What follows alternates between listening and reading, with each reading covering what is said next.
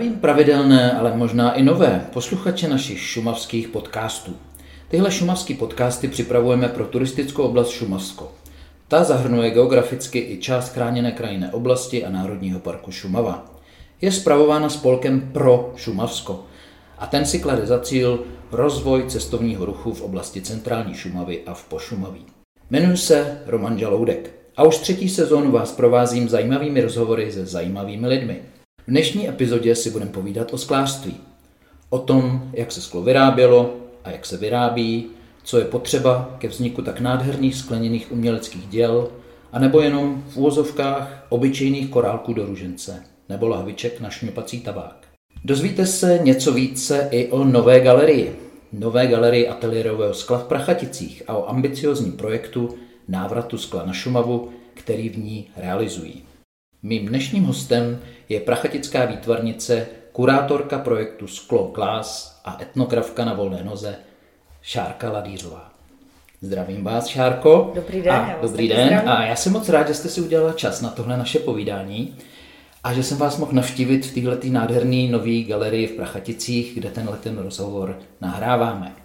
A první otázka bude rovnou, jak se říká, na tělo. Váš vztah ke sklu a ke sklářství. Aneb, jak se Šárka Ladířová dostala ke sklu a jaká skleněná cesta ji dovedla až do téhleté galerie. Já jsem se dostala ke sklu tak, že jsem od malička ráda kreslila a malovala. A v tu dobu, když mi bylo tak 13-14 let a rozhodovala jsem se kam dál na střední školu, tak eh, tady vlastně byla možnost hledat tak v Bechyni studovat eh, nějakou umprumku, nebo pak to byla v Krumlově škola Anešky České. A přijel k nám tenkrát na návštěvu můj strýc, hm, sklářský výtvarník Bohumil Eliáš, a ptal se nás, co tak máme v plánu, mě a ještě syna, to je můj bratránec, Bohumil Eliáš mladší, který se taky dnes věnuje sklu. A jelikož jsem mu říkala, že vlastně nevím, že se mi nechce na gymnázium a na tu keramiku taky moc ne, protože to nebylo úplně jako v mých představách ta hlína. Říkal, tak pojď do Šenova, pojď na sklářskou školu. A říkám, tak co to je, kde to je? Tak to strejda objasnil a už jsme jeli. No. Dělali jsme přijímací zkoušky do Železného Brodu a do Kamenického Šenova. A skončili jsme spolu v Kamenickém Šenově kde jsem mezi lety 94 až 98 studovala malbu skla. Tam jsem vlastně končila maturitou a potom jsem se dál věnovala ještě svému druhému oboru, což bylo zase víc do etnografie. Vystudovala jsem kulturní a sociální antropologii v Plzni. A pak jsem se ke sklu vrátila při magisterském studiu a vlastně jsem končila prací na téma technika a umění české ateliérové sklo tak, tak v kostce. Děkuju. Já si dělám takovou ambici, že naši posluchači šumovských podcastů se v každé epizodě dozvědějí něco nového, zajímavého. A s tímhle tématem sklářství na Šumavě se nabízí hned několik, já bych se je nebál nazvat edukativní, tedy edukativních otázek. Co všechno bylo třeba mít k dispozici, aby se ty skláři, kteří se sem na Šumavu už od středověku stěhovali, migrovali sem, co bylo třeba, aby mohli otevřít na Šumavě novou sklárnu? Nebo ještě bych se zeptal jinak, kdybyste vy zakládala vaši sklárnu na Šumavě třeba v 18. století, mohli bychom jí pracovně říkat třeba Šárka Hyte, a co byste potřebovala a jaké pracovní příležitosti byste touhletou novou sklárnou třeba pro tu okolní komunitu otevřela? Tak se vrátíme do toho středověku nejdřív. Hlavní důvod, proč se sem vlastně ty skláři stěhovali, to, co potřebujete, je nějaký zdroj energie k utavení toho skla, které se ten kmen setaví při velmi vysokých teplotách. A jediný způsob, jak toho docílit ve středověku, je, že spálíte dříví. Takže vlastně hlavní důvod eh, té migrace bylo mm, odlesňování těch pohraničních vozdů, které byly velmi hluboké, a jsme někde vlastně v dobách Přemysla Takara II., který vlastně se jako velice dobrý manažer, když to řekneme dnešními slovy, rozhodl, že je třeba proto, aby to jeho království prosperovalo, že byl velice ambiciozní člověk, aby se rozšířila ta užitná plocha, dejme tomu, toho obyvatelného území a začal vlastně cíleně kolonizovat ty pohraniční hvozdy. Takže sklářství jako takové byl obor, který se k tomu výborně hodil, protože ti skláři, kteří sem přicházeli, a on jim dnešními slovy vytvořil velice dobré pobytky, můžeme tomu mm-hmm. tak mhm. říkat, eh, tak vlastně dělali to, co on potřeboval. Tu, ty neskutečně husté lesy, co tu byly, můžeme mluvit o pralesech v podstatě, tak káceli, pak klučili, za nimi šli zemědělci, kteří to, co skládna spotřebovala, zúrodňovali, skládny se pohybovaly postupem dál a dál, jak eh, vytěžovali ty lesy. Takže to byl hlavní důvod, že to byl vlastně zdroj té energie, která se vlastně přeměňovala na něco tak krásného, jako je sklo. Mm-hmm. Ty příležitosti pracovní, eh, tam byly, eh, jakoby, dá se říct, pracovní pozice nebo zaměstnání, které s tou sklárnou byly spojeny. No tak zaměstnáte za prvý celou svoji rodinu, že jo? protože to sklářství ještě bylo od jak živa obestřeno tajemství člověk si vlastně velice dlouho, i když sklo znal už ze starověku, z Mezopotánie, eh, tak keltové tady na našem území už dělali pokusy, jak se docílit nějakým způsobem skleněných výrobků, tak ho neuměl vysvětlit.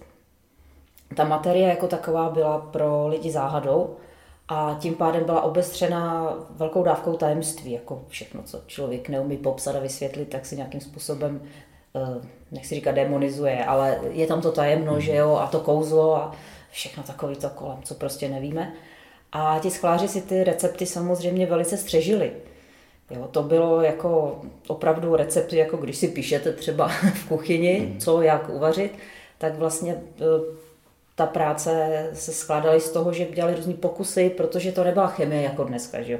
To jste zkoušel různé materiály, které jste měl v tu dobu po ruce a z toho vytvořit sklovinu, která by byla co nejhezčí, odpovídala těm nárokům, tomu ty představě vlastně toho odběratele o tom, co by chtěl mít. Takže byste hlavně zaměstnával svoji rodinu, aby to nikdo, když to řeknu, nevykecal, mm. nevynesl ven. Můžeme připomenout třeba ostrov Murano. V tu dobu, kdy tady vznikaly sklárny, tak vlastně v Itálii běžela sklářská výroba na plné obrátky. A vlastně v Benátkách se ti skláři, dá se říct nuceně, pod záminkou bezpečí před požáry přestěhovali na ten ostrov Murano, ale zároveň tam byli dobře hlídaní. Že jo? Nemohli to know-how, obrovský to tajemství, který e, bylo zdrojem neskutečného bohatství pro tu oblast vynést ven. A když náhodou někdo odešel nebo bylo nebezpečí, že by to mohl někde provalit, tak po něm ty mniši normálně šli jako nekompromisně ho prostě zprovodili ze světa. Takže eh, byste zaměstnával rodinu a pak samozřejmě byste dal příležitost spoustě v tu dobu různých tovaryšů nebo námezních dělníků, kteří ty lesy budou kácet. Že? Protože vy jako sklář se budete hlavně starat o to, abyste vyráběl tu sklovinu a znal to řemeslo, ale potřebujete spoustu lidí, kteří budou mít ty sekiry a pily a budou jako se do toho opřou, do ty hmoty, co tady roste všude. S tím souvisí možná můj další dotaz. Takzvaný potaš, nebo draslo, někdy tomu říkají salajka, Němci tomu říkali flus. A co to vlastně přesně je? Jak se to vyrábělo a k čemu to bylo? Tak to je vlastně další věc, kterou zaměstnáte spoustu lidí už jenom výrobou ty potaže, protože eh, tím vlastně dostáváte do skla ten oxid raselný, už jsme zase u těch Benátek, aby jsme si to nějak jako nadhodili, tak to sklo do té doby, než se začalo ve středoevropském prostoru rozvíjet sklářství ve větší míře, tak vlastně ty Benáčani byli na špici. Benáčani žili vlastně ve Středomoří, takže si představte, že představ si třeba sklářský písek, což je jedna z hlavních, hlavní ingredience na výrobu skla, tak ten písek samozřejmě u nás tady je úplně kvalitativně jiný než u toho moře, že jo. A další věc, co oni používali, tak eh, vlastně, aby se to, jako ta vidlo, se tomu říká, tak používali vlastně eh, popel z, z mořských hřast, ty sedimenty z toho prostě, co, co našli u toho moře. A tím dostávali do toho skla oxid sodný, když to tak řeknu, sodu. To jejich sklo se nazývá sodné sklo a ta dělá to, že ta sklovina je velice měkká a tvárná. Proto oni dělali všechno na huti, mohli s tím pracovat eh, vlastně ty úplně neskutečný z dnešního pohledu eh, techniky zdobení, co to benátské sklo obsahuje, tak byly daný složením eh, té skloviny, která vznikala vlastně přirozeně z toho prostředí, kde se vyvíjela. No a když ti skláři se dostali k nám, tady do té střední Evropy, tak se samozřejmě setkávali, sice si nesli to svoje know-how, věděli jak, ale neměli to jak udělat, protože ty podmínky tady byly úplně jiné. Takže hledali, čím tu sodu nahradit. A prostě místo pálení mořských řas, co začnete pálit, že jo? nějaký organ, jiný mm-hmm. organický materiál, který je k dispozici a tím se dostáváme vlastně k potaži. Takže tím vlastně nahradili tu materii, kterou používali Benátčané, ale získali tím úplně jiný druh skla, protože ten draslík naopak dělá to sklo tvrdší, jiskrnější a tím se dostáváme vlastně postupně až k nějakému objevu českého křišťálu a k tomu, že vlastně ta střední Evropa převzala to pomyslné žezlo od Italů, přišla na trh s úplně novým sklem, typem skloviny, trefila se do doby, protože to se dostáváme do baroka, mm-hmm. které slyšelo na všechny tady ty zdoby a odlesky a tu nadpozemskou krásu, kterou jste docílil tím, když jste začal to tvrdé sklo dál opracovávat. Protože ta sklovina e, draselná vlastně nebyla na huti tak pěkná, jako to benátský sklo. Těžko se tvarovala hutně, mnohem hůř, než co měli možnosti dole v tom středomoří. Takže se pak eh, záleželo na té další úpravě, jak ty výrobky dál ozdobíte. A tam se dostáváme k tomu broušení a řezání skla. Eh, vy jste zmínila eh, ten pojem sklářský kmen. Možná někdo z našich posluchačů si představí sklářský kmen, jako indiány z tomahavky, jak jedou na koních a mají vítr ve vlasech. Ale ten sklářský kmen, to bude zřejmě něco jiného. A vy jste zmínila Benáčany a ty šumaváky. Eh, jaký ty ingredience teda na té šumavě v tom kmeni byly a v jakém poměru by mě zajímalo se používat? To se asi málo kdy dovíme, protože ti skláři si to vlastně eh, nesli jako tajemství, které si někdy brali do hrobu, nebo to velice, velice strážili ty recepty. Takže třeba ve Vimperku je historická, velice významná osobnost eh, skláře Michala Millera, který mhm. tam v roce 1671, takže jsme někde v tom vrcholu barokní kultury, si otevřel kousek od Vimperka hoď. Nejdřív se svým švagrem, Němcem, bavorským, se kterým se pak rozkmotřili, takže na to zůstal sám. Ten je vlastně považován, nebo i v té době se považoval za vynálezce českého křišťálu. Eh, ve Vimperku si postavil nákladnou hrobku, překrásnou, kde vlastně i na, si to můžete přečíst. Eh, myslím, že to byl syn jeho, tam nechal zbudovat nápis, zde odpočívá Michal Miller, který v roce 1683, myslím, že tam je, mhm. vynalezl eh, české, český křišťál, pěkné křídové sklo. A do dneška nevíme, to jaký to složení mělo, protože se ty recepty nezachovaly. Takže není možné to jakoby ani historicky ověřit a dohledat těžko, těžko jako jít po tom přesným složení, jak se ptáte, ale obecně prostě potřebujete sklářský písek, potřebujete to tavidlo, což je soda nebo draslík a musíte tam mít vápenec, to je důležitá mhm, složka ve mhm. skle a pak používáte různé materiály, které vám to sklo třeba barví. Mhm. Zrovna ten Michal Miller, ještě když se k němu vrátím, tak začal kromě toho křišťálu eh, vyrábět i rubinové sklo. Eh, což do té doby bylo známé, ale používalo se barvení zlatem a on začal používat měď, než to zjednodušit. Takže to byla velice výrazná osobnost tady na Šumavě, k ní se ještě několikrát vrátíme určitě. Další pojem zajímavý, Týgl. Ein Týgl, eh, Antigl.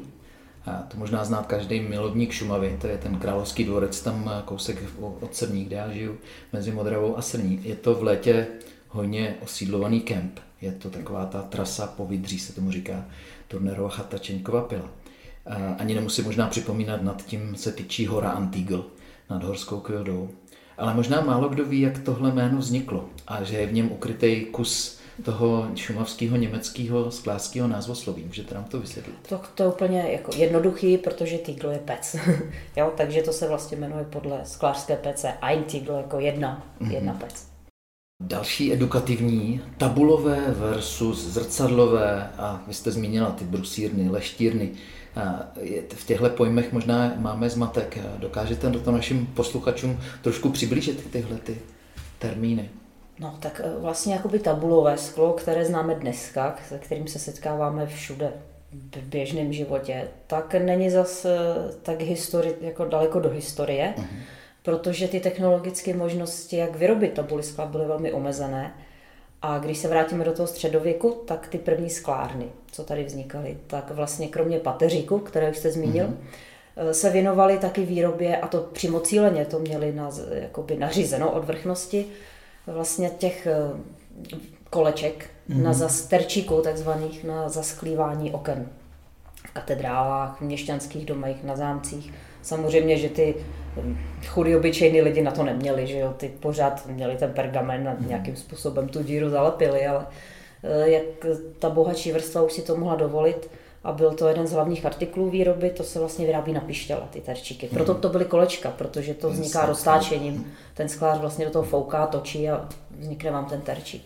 Když to výroba tabulového skla už byla mnohem náročnější, ale zase jsme v tom měli jisté prvenství v Čechách, mm-hmm. protože sice v tu dobu už jsme nebyli úplně na špičce těch uh, sklářských míst bylo víc. Tu největší slávu i toho secesního skla už jsme měli trošku za sebou, ale zase tu byli natolik progresivní uh, majitele těch továren, že začali zavádět jako první u nás mhm. tyhle stroje, takže se toto tabulové mm-hmm. sklo vyrábělo do dneška vlastně byla velká tradice výroby v Teplicích, že jo. Já jsem dokonce slyšel ten začátek, to mě připadalo hrozně eh, zajímavý, kreativní, že se vlastně ty první tabulky skla, ty možná ty menší, vyráběly jako rozstřiháváním eh, že vlastně ty skláři eh, vyfoukli velikánský eh, jako kdyby eh, útvar nafoukli. Takový válec. Takový válec, kterým vlastně, já si ho představuju no. taky, že vlastně ustřihli oba ty konce mm. a pak, ten, pak to vlastně tu sklenici, která nemá dno ani to hrdlo, rozřízli nebo roz, rozstřihli a vlastně to sklo rozložili do té, do té, do té malé skleněné tabulky. Tak to mě připadalo jako zajímavý způsob, jak do toho jako nastoupit, ale určitě, jak říkáte, ta průmyslová výroba vyžadovala No tak to, jako ta ruční výroba je neskutečně nákladná, to prostě hmm. jako to je opravdu, tak si uděláte to zrcadlo, který si koupí zámecký pán. jako ta šlechtičná by se mě jako prostě je to něco tak neskutečně drahého, že se to nemohlo do běžného života vůbec jako zasáhnout. Abelové, Fogelzang, Anín, Alžbětín, Klášterský mlín, Zlatá studna, Loc, Debrník – to jsou některé názvy, které známe tady po Šumavě, některý známe víc, některý míň. Dá, dá se z toho vlastně seznamu vypíchnout nějaký známý nebo známé šumavské sklářské rody, sklárny a napadá mě, existují vůbec dodnes některé z nich? No tak dneska v podstatě na Šumavě sklářství jako takové nechci se dotknout těch, co ještě pionýrsky provozují hutě, ale v podstatě ne, jako neexistuje hmm. v té podobě, o jaké vy mluvíte a jak si člověk představuje tu historii toho největšího rozkvětu, že jo, to se prostě vlivem historických okolností ta výroba přesunula na sever a úplně někam jinam. Ale samozřejmě jsou to jistí hrdinové, kteří se snaží obnovovat eh, tu tradici, navazovat na ní. Třeba pan Kozel, který se snaží eh, vlastně a pracuje s, tou, s, tím, s replikami historického skla, vlastně se pokusil vyrobit ten křišťál mm-hmm. podle pana Millera a pak samozřejmě skládna Anín, že jo? Mm-hmm. Takže tam se taky snaží nějakým způsobem o obnovu té tradice, ale jsou to takové hm, relikty dávno, dávno zašlé slávy, když to tak vzpomeneme. Samozřejmě k tomu vedla ta histor- historie, cesta, která vedla za prvý, když tady začali vládnout Eggenbergové, tak ti začali trochu tu výrobu upozadovat, protože už ty lesy byly dost vytěženy a oni zjistili, že i ten les jako takový potřebují na mhm. honitbu, na mm. prostě na výrobu nábytku, to dřevo nejde jenom spálit, takže udělali takový, nechci říkat stop stav, mm. ale začali to trochu oklešťovat. Takže ty podmínky už nebyly tak výhodné jako v tom baroku prostě. Když eh, si čtete blíž třeba historii o tom, zrovna ty hembašské hoti, o tom Millerovi, jak v té době vlastně přinášel neskutečný peníze i třeba do imperské kasy. Mm. a ten purkmistr, jsou k tomu nějaký záznamy, prostě zjistil, že by teda jako měli platit víc. Mnohem víc, protože si prostě ty skláři vydělají a žijou si na to dobu jako nadpoměry a jsou na tom dobře, tak Vlastně na, na té e, naší straně Šumavy udělali Schwarzenbergové, nebo Schwarzenberg udělal to samý. Já si pamatuju, že e, třeba sklárna na Filipově huti e, vlastně skončila tak, že ten Schwarzenberg ji koupil, ona nebyla úplně zrovna asi výdělečná, tak on ji v tom roce 18, když postavil ten Finicko-Tetovský plavební kanál a zjistil, že je pro něj výhodnější prodávat dřevo palivový v Praze, než ho nechat pálit sklářema tak tu sklárnu eh, koupil a nechal ji vyhasnout. Samozřejmě je to biznis, hmm. jako v podstatě byl to historii a je to do dneška, že hmm. jako to, ten výdělek je pro toho člověka vždycky hlavní, ta umělecká nebo jakákoliv jiná kvalita jde vždycky, si myslím, až jako hmm. v té druhé řadě.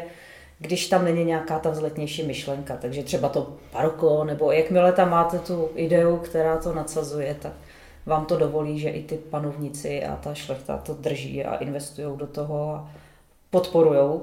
A jakmile se změní ty vize, tak to samý pak eh, vlastně s tím sklářstvím hodně zamávala druhá světová válka a celá ta situace, hmm. která pak nastala, protože ať už na to mají eh, různí lidé různé názory, prostě ten odsun proběhl. Ty odborníci odešli, i když byla hmm. snaha samozřejmě ty podniky si mohly eh, nechat, mohli si vyžádat ty odborníky, tak to šlo prostě, když to tak řeknu, do háje s prominutím, hmm. protože ta ztráta těch kvalitních zaměstnanců byla natolik markantní, že nebylo to možné udržet a takhle třeba zavřeli skládnu v Aníně zrovna. Že tam vlastně pak, eh, to je taky zajímavý téma, sem byli po válce povoláváni reemigranti, hodně zrovna z Rumunska, kteří zase tam odešli z, jako skláři ve 20. letech, protože tam byly dobré podmínky, zakládaly se tam skládny. A ti byli jako po válce, vlastně jim byla nabídnutá možnost, aby nahradili ty odborníky, které byly zase odsunuty. Tak si to představte, jenom tu masu hmm. lidí, tak jedni šli pryč, druhý šli sem. A ten obor to svým způsobem poznamenalo. No. Ty lidi pak hodně pracovali v Lenoře. Ani byl vlastně zavřen kvůli tomu, že tam sice přišli tady ty zaměstnanci, kteří měli malovat nebo brousit sklo, ale chyběli ty taviči, ty, co by tu schovinu vyráběli, ty prostě šli pryč. Takže vy jste, Šárkou, zmínila pár těch šumavských e, sklářů jako takových průkopníků, objevitelů. Já jsem zaregistroval, že v klášterském mlíně ta sklárna Loc, e, nebo v Brejštejně dá se říct, udělala kolem roku 1900 e, v tom zlatém věku secese doslova díru do světa, že tam přišel nějaký chlapík Max von Spaun. V čem to spočívalo a kam by se naši posluchači měli třeba rozjet a podívat na výrobky téhle slavné sklárny Loc? Tak já bych určitě doporučila všem zájemcům, kteří by se o tom chtěli dovědět blíž a podrobně, aby navštívili Klatovy, to je jedno z překrásných měst na Šumavě, a místní pavilon Pask, kde vlastně najdou stálou expozici, která je svým v podstatě vyčerpávající a najdou tam všechny informace k historii této sklárny, vlastně k tomu sklářskému rodu. Mě na tomhle ještě zajímalo jedna věc, já jsem se tam měl podívat eh, do toho Rejštejna na ten, na ten klášterský mlín. A je to zajímavý, tam místo té sklárny je dneska taková prázdná proluka. Eh, kam zmizela ta budova sklárny Loc, víte to? Tak kdyby to bylo nějaký z těch zaniklých míst na Šumově, tak bychom si mohli myslet, že ji rozstřílala armáda třeba. Mm. Ale tady to zrovna bylo jinak. Ta sklárna byla vyhašená v roce 47. To už tam dávno teda firma Loc nepůsobila, ale ještě byla využívaná eh, na Mátkově prostě různými dalšími subjekty k tavení skla. V roce 47 ty pece vyhasly, pak byla zavřená a v roce 1979 tu budovu koupilo vlastně Bavorské muzeum lidové architektury, Skanzen v Titlingu, mm-hmm. jestli to vyslovuji dobře, se jsem jistá. A vlastně si ji zakoupili od českého státu a převezli si ji tam, přeskládali ji tam, do dneška je tam k vidění. Vy jste to trošku nakousla, eh, ta krize eh, šumovského sklářství eh, v těch posledních dvou minulých stoletích. My jsme zmínili ty vlastníky těch pozemků a jejich preferenci prodávat dřevo Eh, než si ho nechat pálit. Ale proč se nepovedlo šumavským sklářům udržet krok ze skláři třeba v Krušných horách nebo v Podkrkonoší? No tak ono to souvisí i, jako když nic jiného, tak to souvisí s technologickým rozvojem toho skla. Protože tady jste měl to dřevo a na severu bylo uhlí. A tím, jak se vlastně změnily možnosti, jakým způsobem získávat tu energii, tak eh, to uhlí na severu to dřevo převálcovalo, protože jakmile se začaly sklářské pece vytápět uhlím a plynem, tak se ta výroba zlevnila, zefektivnila, mohl jste si dovolit daleko víc, takže to v podstatě udržovat ten typ toho sklářství na Šumavě v té podobě, jaký byl, už nebylo tak lukrativní a ta výroba se přirozeně soustředila do těch severských oblastí. I když tady pořád zůstávaly ty jednotlivá místa, jako třeba skládna Loc, které dokázaly v té konkurenci mm-hmm. obstát, mm-hmm. ale jakoby v masovém měřítku prostě ty hutě zanikaly. Ale oni se stěhovali i během té doby své existence, ty skládny, že jo? Protože když se to dřevo vytěžil, tak jste celou tu skládnu prostě posunulo kus dál. Mm-hmm. To jako nešlo, aby dováželi to, to známe, jako známe na Šumavě vlastně že? Eh, staré hutě, nové hutě, že jo, alte hutě, nové hutě. V těch pomístních mm. jmenech a v těch názvech ano, je vlastně ta historie zachovaná.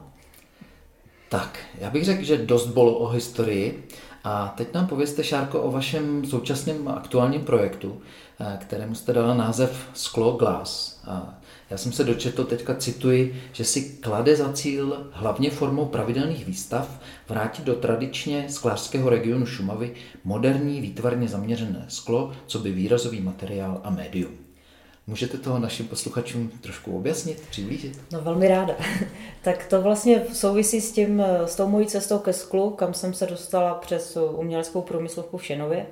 Já jsem pak ještě část eh, nějakou dobu pracovala v The Studio Glass Gallery v Londýně, což byla svého času jediná vlastně galerie eh, na britských ostrovech, která zprostředkovávala výstavy eh, českých, slovenských sklářských výtvarníků, těch špičkových, prostě to nejlepší z naší umělecké sklářské scény se tam prezentovalo. A to sklo, umělecké sklo je taková moje srdcovka, když to tak řeknu. A vždycky jsem přemýšlela vlastně od návratu z Anglie, jakým způsobem by se dala vrátit sem na Šumavu, protože tady se běžně sklářské výstavy neděly ani nedějí. A loni se tak, to, tak nějak sešlo všechno. A vznikl z toho takový pěkný projekt, kdy jsem vlastně oslovila různé instituce, kulturní galerie i muzea. Na tom je zajímavý, že když jdete do galerie a říkáte, chci dělat výstavy sklářských výtvarníků, tak on říká, no, to je takový řemeslo, to patří do muzea. A teď jdete do muzea a oni vám říkají, no a to je to umění, to patří do galerie. Jo, to umělecké sklářství má takovou svoji specifickou polohu, která ani dnes ještě pořád ty instituce tak trošku neví, co s tím. Já doufám, že se nám aspoň malým střípkem podaří tohleto nějakým způsobem změnit. A povedlo se nám vlastně propojit. Začalo to v Prachaticích, tady v našem překrásném renesančním městě. Tady jsem začala, šla jsem do galerie Dolní brána, Tady máme krásnou výstavní síň s dlouholetou tradicí. A oni říkali, jo, dáme vám prostor jednou za dva roky, velice rádi. Říká, no a co dál? Tak jednou za dva roky.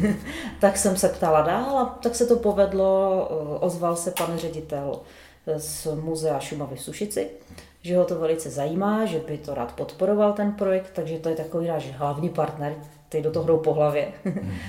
a pak se přidal zámek ve Vimperku, který taky nabídl prostor jednou za dva, tři roky.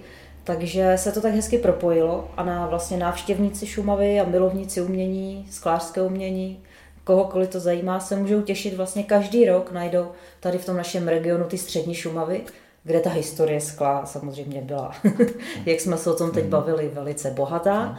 tak vlastně najdou výstavy současného skla, moderní české skleněné plastiky, eh, což je vlastně fenomén, který jakoby navazuje na, na tu slávu, po které vy jste šel celou mm. dobu a ptáte se na ní vlastně, jako byl český křišťál.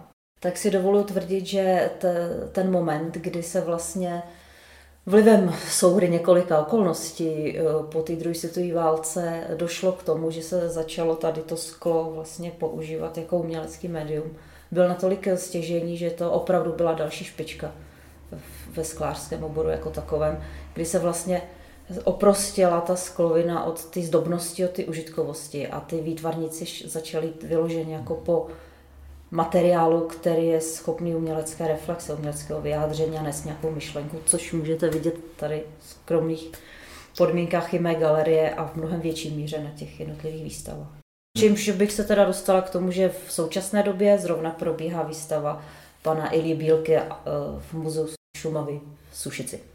Trvá do konce prosince ještě. Pardon, pardon. Vy jste nakousla tady tu vaší uh, uh, galerii, tady připomeneme jenom Husova 79 v Prachaticích. Uh, jak to tady vlastně funguje v tomhle prostoru a co chystáte třeba do zbytku roku uh, nebo do příští sezóny? Tak tady ta galerie, ve které vlastně sedíme a mm-hmm. natáčíme rozhovor, tak je takové zázemí k celému tomu našemu projektu. Mm-hmm. Protože my ještě, v, abych to dovysvětlila, děláme nejenom výstavy, ale aby to mělo hlubší smysl tak jsem si právě usmyslela, že z těch výstav jednotlivých eh, se budeme snažit získat vždycky jedno dílo, které zůstane ve sbírce. A aby ta sbírka měla smysl a nebyla to nějaká sbírka soukromá nebo nějakých komerčních subjektů, kdy nikdy nevíte, jak to nakonec dopadne, tak jsme se právě, to byla jeden z mých jakoby, nabídek těm institucím a Muzeum Šumavy na to slyšelo, domluvili, že založili sbírku moderní české skleněné plastiky, která navazuje na jejich sbírky skla, které mají největší na Šumavě, takže se to pěkně hodí k tomu. A povedlo se nám už během prvního roku získat dva kusy. První byl z výstavy Rubikon. Máme tam překrásný kousek od Bohumila Eliáše staršího. A teď jsme pořídili od Martina Janeckého, což je zase vlastně špička v té současné eh, mladší generaci, tak máme překrásnou hlavu koně. A teď doufám, kdyby kdokoliv se na to chtěl chytit z řad posluchačů, tak potřebujeme pořídit z výstavy v Sušici jednu z překrásných věcí od pana Bílka, takže všichni jste vítáni jako potenciální mecenáši a dárci, neboť tak ty muzea vznikaly. To je ta naše myšlenka, že eh, první muzejní sbírky taky vznikaly díky vlastně eh, nadšení a velkorysosti těch lidí, kteří se na tom podíleli. No abych se vrátila tady k naší galerii v Prachaticích ještě, tak jako podporu k tomu projektu vlastně to, co jsou ty velké výstavy, tak já pak vždycky aspoň jeden kousek o těch výtvarníků je k vidění po nějakou dobu tady v Prachaticích.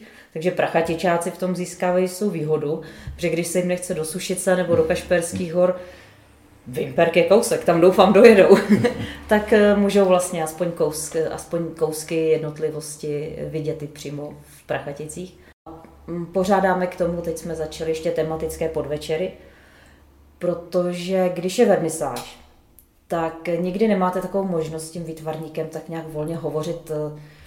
Vždycky je to tak zaměřený, ty vernisážové konverzace jsou, skupinky se vám udělají, že jo, a ty hovory plynou úplně jinak. Takže jsme vymysleli, že budeme dělat podvečery, takový neformální setkání, není to přednáška, je to prostě popovídání a kdo přijde, tak si může dát skleničku s námi a ptát se na všechno, co ho zajímá. Ten výtvarník je tady k dispozici a měli jsme teď první večer s panem Bohumilem Eliášem Mlečím, hovořil o své práci, o práci svého otce a bylo to moc fajn. Ráda vás všechny zvu 23. listopadu, je to opět čtvrtek od 5 hodin, to bude eh, k dispozici pan Ilja Bílek. Už se moc těšíme, bude to určitě zase fajn. My se blížíme pomalinku ke konci našeho příjemného povídání. Eh, já mám vždycky v té poslední otázce eh, takovou výzvu, aby mě vždycky ten host dal ještě možná nějaký další zdroje pro naše posluchače, kde se o něm eh, ty lidi můžou dozvědět. Vy jste zmínila tyhle ty tematické podvečery. Je třeba nějaká webová stránka, kam byste ty naše posluchače ještě pozvala? Určitě k dění k tomu projektu, tak mm. máme webové stránky www.sklo.glass.com, mm. kde vlastně prezentujeme, jak dění v tom projektu, jaké budou výstavy, je tam archiv výstav, co se děje ve sbírce a tak podobně. Tak to je asi hlavní zdroj informací. Eh, sociální média se teprve, teprve dobýváme, tam je to, tam je to v začátcích. tak jo. Takže já vám děkuji, Šárko, za váš čas a ať se vám osobně a vaší nové galerii ateliérového skla a všem těm vašim projektům hodně daří. A já se loučím s posluchači, těším se na slyšenou u příštího podcastu a díky, že jste s námi. Já vám taky děkuji, moc mě těšilo, bylo to moc příjemné popovídání. Posluchače všechny zdravím a doufám, že si najdou cestu na některou z těch překrásných výstav a zajímavých akcí, které pro ně chystáme. Ráda bych znovu připomněla, že nyní do konce prosince mají jedinečnou možnost vidět ukázku aktuální tvorby pana Ili Bílka v Muzeu Šumavy v Sušici. Stejně tak bych ráda pozvala nyní 23.11. do Prachatic, kde proběhne podvečer s autorem a budou mít neopakovatelnou příležitost si s ním vlastně tak jakoby v komorním prostředí popovídat o tom, co je zajímá.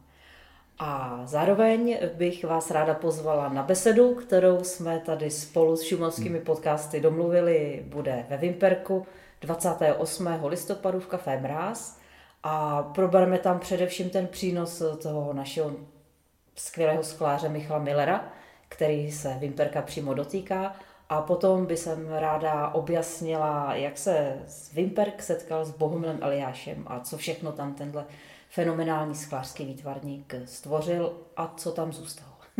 Bude to jistě zajímavé a těším se na vás. Naschledanou. Děkuji. Děkujeme.